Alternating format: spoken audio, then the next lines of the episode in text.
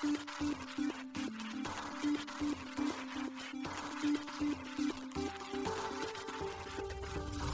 しい経済ニュース。この番組では現当社のメディア新しい経済がブロックチェーン仮想通貨フィンテックに関する日々のニュース解説を平日毎日音声コンテンツでお届けしています。そして新しい経済ではブロックチェーン仮想通貨に関するニュース解説記事やインタビュー記事学習記事などのたくさんのコンテンツを掲載しております。ぜひ新しいひらがな経済漢字で検索してメディアもチェックしてくださいそして LINE 公式アカウントではメディアの更新情報を配信しております LINE 公式アカウントにもぜひご登録くださいこの番組は株式会社フィナンシェ、株式会社シフトベースのアンチェーンの提供でお送りします。フィナンシェはスポーツチームやエンタメプロジェクト、DAO などのトークンを購入して支援ができる新しいクラウドファンディングサービスです。サッカー J リーグ、野球、バスケなどのプロスポーツチームをはじめ、映画やアイドル、インフルエンサーなど100以上のプロジェクトのトークンがフィナンシェで購入できます。さらにトークン購入者はプロジェクトに応じたキャンペーン参加や NFT などの特典も。ぜひ iOS や Android でフィナンシェのスマホアプリを入れて新たな応援体験を味わってください。あなたの夢がみんなの財産になるフィナンシェ。シフトベース運営のアンチェーンはスマートコントラクトの開発や DApps の構築などプロジェクト開発を通じて Web3 を学び実践経験を積みながらアイデアを形にする力を身につけるエンジニアのためのコミュニティ現在1200名以上のメンバーが技術を学び合っています。そしてアンチェーンでは結果だけでなくプロセスも評価し段階的に総額200万円分の助成金を給付する Web3 開発助成金プログラム進捗 to earn も開始。第1回目の助成金申請は2月13日より受付します。また、このプログラムにご協賛いただける企業様も募集中。詳しくは、アンチェーン公式サイト、アンチェーン .tech、https コロンスラッシュスラッシュ unchain.tech スラッシュ。でチェック。作る人がちゃんと評価される世界へ。アンチェーン。現当社新しい経済編集部の大塚です。高橋です。はい、本日は2月の21日火曜日です。今日のニュース行きましょう。香港個人投資家の暗号資産取引解禁及び VASP ライセンス制度を含む規制案公開。ヘッジファンドのガロアキャピタルが閉鎖へ FTX 破綻余波で総資産の半分を失う。韓国カカオのクレイトン分散化に向け新たなガバナンスシステム発表。FTX ジャパンが出勤サービス再開。リキッドジャパンを通じて。ビットフライヤー、フレアからラップドフレア変換及びデリゲート機能を上半期中に提供予定。ダイハツ、わらしべのバッジでミゼット NFT プレゼント。OK コインジャパンにザ・サンドボックス上場へ国内4例目。バイナンスに DeFi のゲインズネット上場。フィナンシェが Web3 パートナー制度設立。一つ目のニュースは SFC が VASP の新たな規制案発表というニュースです。香港証券先物委員会 SFC は暗号資産交換業者 VASP に対する新たな規制案を2月20日に発表しました。この規制案が可決されれば、香港を拠点とする VASP のライセンス取得必須化と個人投資家による取引制限緩和が実現する見込みです。SFC はこれまでセキュリティトークンを取り扱う VASP に対してのみライセンス取得を義務付けていました。しかし今回提案された規制案では、香港でビジネスを行う、または香港の投資家に積極的にマーケティングを行うすべての集中型暗号資産取引プラットフォームを対象として SFC の規制要件を満たし、ライセンスを取得することを求めています。ライセンス取得のための規制要件は既存制度のものに基づいており、カストディ、KYC、サイバーセキュリティ、監査、リスクマネジメント、アンチマネーロンダリングなどの要件も含むものになるということです。また、香港政府はこれまで投資家保護の観点から暗号資産取引を企画投資家のみに限定することを提言していました。しかしそれにより、イノベーションの阻害や暗号資産事業者の海外流出、FTX のような海外取引所を利用することによる投資家被害などが発生したため、香港政府は2022年11月に個人投資家による暗号資産取引の容認を提案し、SFC が協議プロセスを開始しました。そのような流れを受け、今回の規制案には、個人投資家による暗号資産取引サービスの利用を認可する提案が含まれています。ただし、取引が認められる暗号資産には条件があり、条件を満たす的確な大型暗号資産のみ取引可能ということです。的確な大型暗号資産について具体的な銘柄は言及されていませんが、ビットコインやイーサリアムがこの条件を満たすと考えられます。SFC は今回の規制案について3月31日までパブリックコメントを募集し、寄せられた意見を考慮して修正を加え6月1日に発行する予定としています。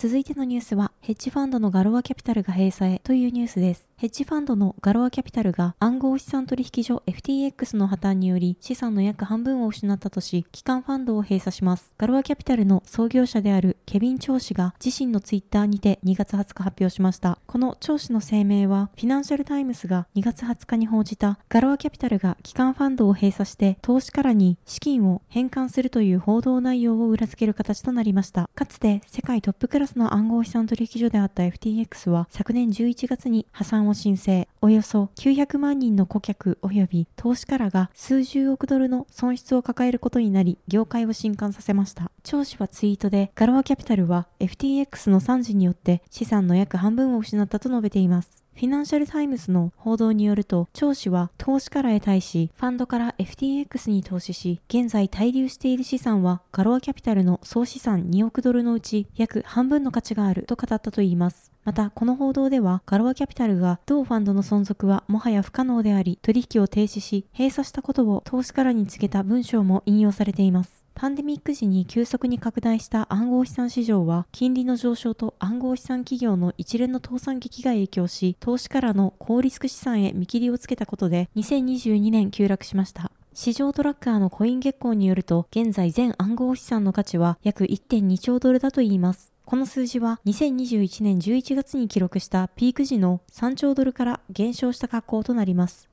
続いてのニュースは、韓国カカオのクレイトン分散化へ向け新たなガバナンスシステム発表というニュースです。韓国初のレイヤー1ブロックチェーンであるクレイトンの開発やエコシステムの拡大を担うクレイトン財団がクレイトンの分散性向上を目的とする新しいガバナンスシステムを2月19日に発表しました。クレイトンは韓国カカオの子会社であるグラウンド X が2019年に開発したブロックチェーンです。クレイトンのガバナンスはカカオのグループ会社や LG、バイナンス、ユニオンバンクなどの認可された企業が参加するクレイトンガバナンスカウンシルが担っており、現在クレイトンは分散性を犠牲に高い安定性や処理速度を実現している状態にあります。当初からパブリックなブロックチェーンプラットフォームを目指しているクレイトンは、2020年にエコシステムの拡大を目的として、クレイトン財団を設立し、エコシステムの分散化を進めています。今回、クレイトン財団は、クレイトンの分散化の一環として、コミュニティメンバーによるガバナンスへの参加を可能にすべく、ガバナンスエコシステムを刷新するといいます。まず、意思決定プロセスにコミュニティメンバーが参加できるように、エコシステムや新規技術に関する情報などを公開するクレイトンスクエアを導入するとのことです。さらに、コミュニティメンバーと GC をつなぐコミュニケーションツールを導入することで、コミュニティの意思を GC の意思決定に反映可能にするとのことです。また、コミュニティメンバーがバリデーターとしてブロック検証プロセスに参加できるよう、コンセンサスアルゴリズムに変更を加えるといいます。これにより、コミュニティメンバーに対して幅広い権限が付与されることとなり、DeFi サービスをはじめとする新たなビジネス構造の開拓が期待できるとのことです。なお、この変更は2024年中に実装される予定とのことです。さらに、クレイトン財団はコミュニティからのフィードバックに応じて、クレイトンのガバナンストークンであるクレイを配布する仕組みを含む新たなトークノミクスへの変更を提案しています。トークノミクスの変更について2月22日から28日まで投票を実施し、最終的な変更内容を決定するとのことです。また、クレイトン財団は2023年以降のクレイトンのロードマップを2月27日に発表する予定としています。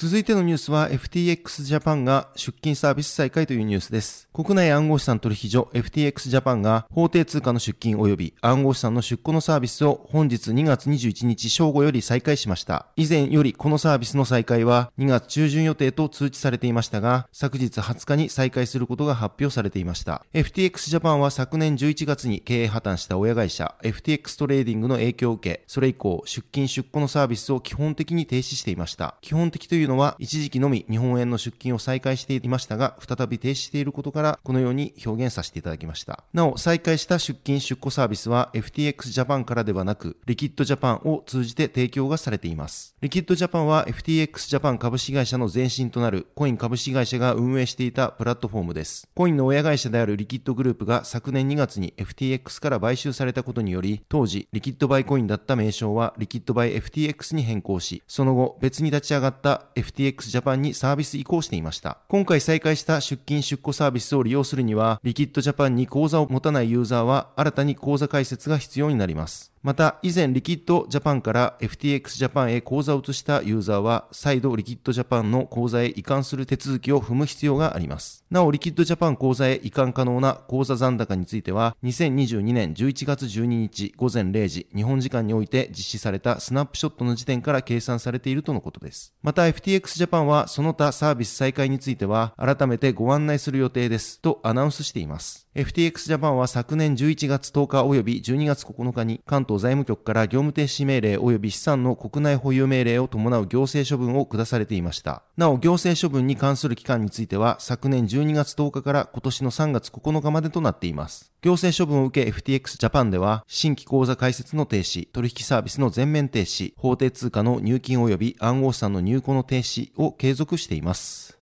続いてのニュースはビットフライヤーがラップドフレアへの変換及びデリゲート機能を上半期中に提供予定というニュースです。国内暗号資産取引所ビットフライヤーがフレアの付与に関する同社の対応について2月20日に発表しました。今後数ヶ月で実施される残りのフレアの配布に参加するには外部ウォレットにてラップドフレアへの変換を行う必要があるということです。フレアはフレアネットワークスが発行するトークンであり、当初の予定では2020年12月12日9時のスナップショット時点で XRP を保有していたユーザーに対し、その保有量に応じて初回配布で全体配布量の15%、その後36ヶ月をかけて残りの85%のフレアを配布する予定となっていました。しかしフレアネットワークスが初回配布後の2月10日に発表した配布方法の変更により、残りのフレア配布対象のユーザーがラップドフレアを保有する全ユーザーに変更となりました。つまり今後フレアの配布を受けるにはフレアをラップドフレアに変換する必要があるということです。またその他にもラップドフレアをデリゲート、投票権委任することでより多くフレアを受け取れることも通知されています。ビットフライヤーはフレア配布への対応を表明しており、実際に1月23日に初回のユーザー付与を実施しました。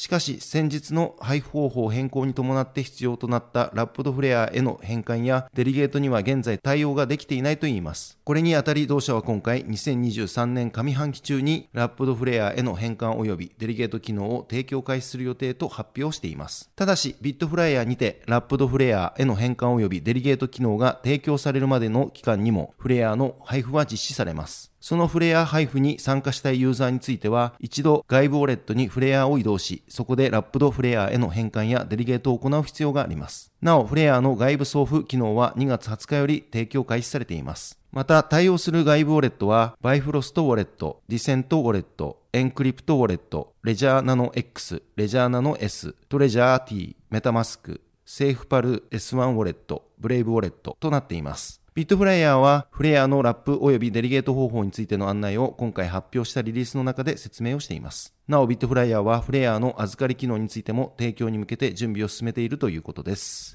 続いてのニュースは、わらしべのバッジをダイハツが採用というニュースです。国内 NFT 関連企業わらしべが同社開発のバッジをダイハツ工業に提供することを2月21日発表しました。バッジは誰でも簡単にわずか1分で NFT を作成、配布することができるノーコードツールです。2021年12月にプレイオープンした都市連動型仮想空間バーチャル大阪の1周年イベント内で開かれるダイハツミゼット天空キャンプ場ブースにてダイハツはオリジナル NFT を配布する NFT ガチャを実施するといいます。なお、この取り組みは2月25日から28日まで行われるとのことです。NFT ガチャはダイハツミゼット天空キャンプ場ブースに特設された QR コードを読み取ると当たりと外れがランダムに出る仕掛けになっているとのことです。NFT ガチャにおいて当たりを引いた来場者は来場記念品として限定200個の NFT ミゼットがプレゼントされるとのことです。なお、ミゼットはダイハツ工業が1957年から1972年まで生産、発売していた軽自動車規格の三輪自動車です。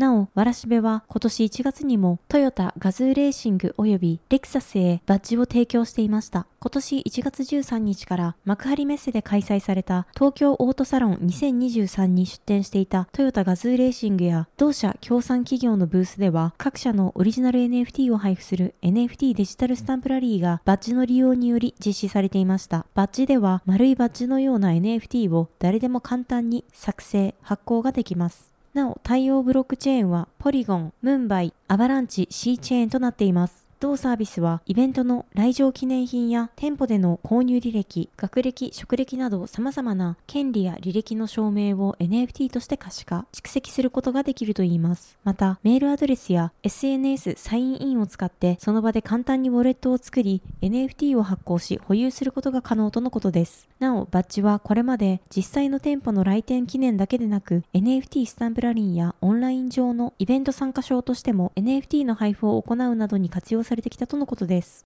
続いてのニュースは OK コインジャパンにサンド上場へというニュースです。国内暗号資産取引所の OK コインジャパンにザ・サンドボックス上場へというニュースです。国内暗号資産取引所の OK コインジャパンが暗号資産ザ・サンドボックスの取扱い予定を2月20日発表しました。取扱い開始は27日17時からとのことです。なお、国内取引所においてザ・サンドボックスを取り扱うのは4例目となります。コインチェック、コインベースジャパン、ビットバンクにてザ・サンドボックスは上場しています。ただし、コインベースジャパンは事業縮小により国内での取引停止をしています。OK コインジャパンでのザ・サンドボックス取扱対象サービスは取引所及び販売所となります。ザ・サンドボックス取り扱いにより OK コインジャパンでは合計で23銘柄の暗号資産を取り扱うことになります。現在、同取引所ではビットコイン、ビットコインキャッシュ、イーサリアム、イーサリアムクラシック、ライトコイン、リップル、リスク、OKB、IOST、エンジンコイン、ベーシックアテンショントークン、トロン、クワンタム、パレットトークン、アバランチ、ステラルーメン、カルダノ、ディープコイン、ポルカドット、ジリカ、テゾス、エフィニティトークンの取引が行われています。なお、28日17時から OK コインジャパンでは暗号資産のシバイヌの取扱い開始も決定しています。それにより取扱いは計24銘柄になる予定です。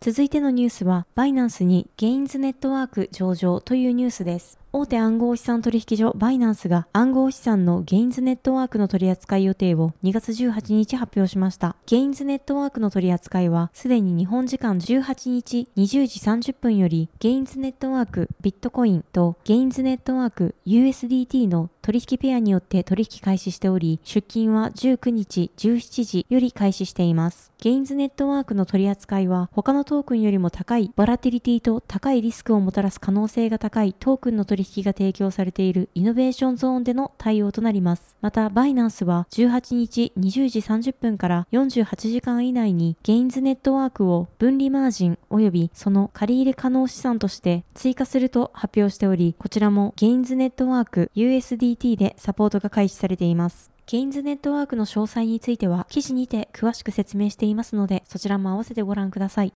続いてのニュースは、フィナンシェが Web3 パートナー制度設立というニュースです。次世代クラウドファンディングサービスのフィナンシェ提供のフィナンシェが Web3 パートナー制度の新設を2月20日に発表しました。なお、Web3 パートナー第1号には、プロサイクルロードレースリーグ、ジャパンサイクルリーグが就任しています。今回新設された Web3 パートナー制度では、より多くのスポーツチームに対して Web3 の活用を推進していくとのことです。フィナンシェは、スポーツ産業においても DX や Web3 とという新たな潮流への対応が求められていると説明しています。なお、昨年12月にフィナンシェはパデル協会の Web3 パートナーに就任した事例があり、この時はトークン活用のコミュニティ形成、拡大及び NFT を使用した取り組みの加速に向けたものだったといいます。そして今回フィナンシェはより多くのスポーツチームにおいて Web3 の活用が進むよう正式に Web3 パートナー制度を新設しました。同制度のもと、フィナンシェはジャパンサイクルリーグとともに IEO によるジャパンサイクルリーグ独自の暗号資産の発行支援や NFT を使った新 IP の創出などグローバル規模の Web3 型コミュニティの形成に挑戦していくとのことです。なお、IEO とはトークンによる資金調達を暗号資産取引所が支援し、具体的には主体となって発行体のトークンを販売するモデルのことです。また、フィナンシェは日本国籍のチームとして史上初めてツールドフランスに出場し、表彰台に上ることを掲げる JCL チーム、右京を Web3 の力で支援するとしています。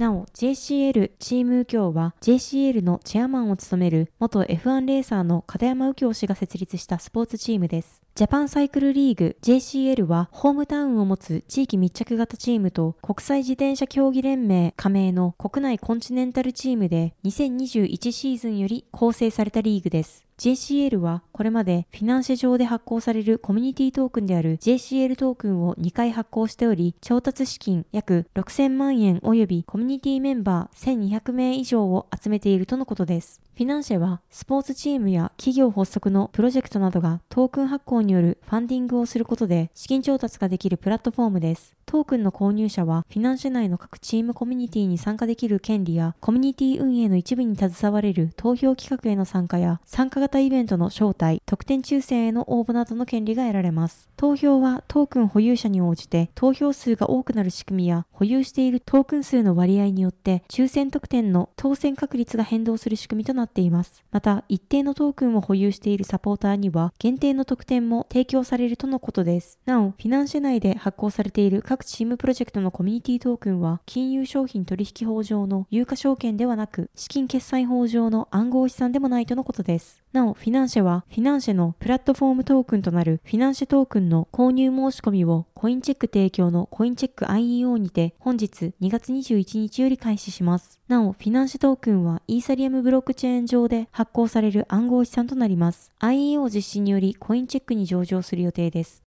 はい、本日のニュースは以上となります。そして昨日本日新しいコンテンツ出させていただいておりますので、紹介させていただきます。毎週月曜日恒例の暗号資産週間マーケットレポート SBIVC トレードより出ております。今回は BUSD 報道やアメリカ経済指標を受け、一時下落も堅調なアメリカ株式市場でビットコイン等も回帰調で推移。暗号資産週間マーケットレポート2月11から2月18となっています。こちらサイトから記事見られるようになっておりますので、ぜひご覧ください。そしてもう一つ、コネク TV から動画をお届けさせていただいております。先日公開させていただいた、フィナンシェ国光弘直氏、そしてコインチェックアモーケンスケ氏の対談動画の後編となっています。今回は FNCT のトークン設計とコインチェックの評価という題名でお届けをしております。こちらも記事から動画見られるようになっておりますので、ぜひご覧ください。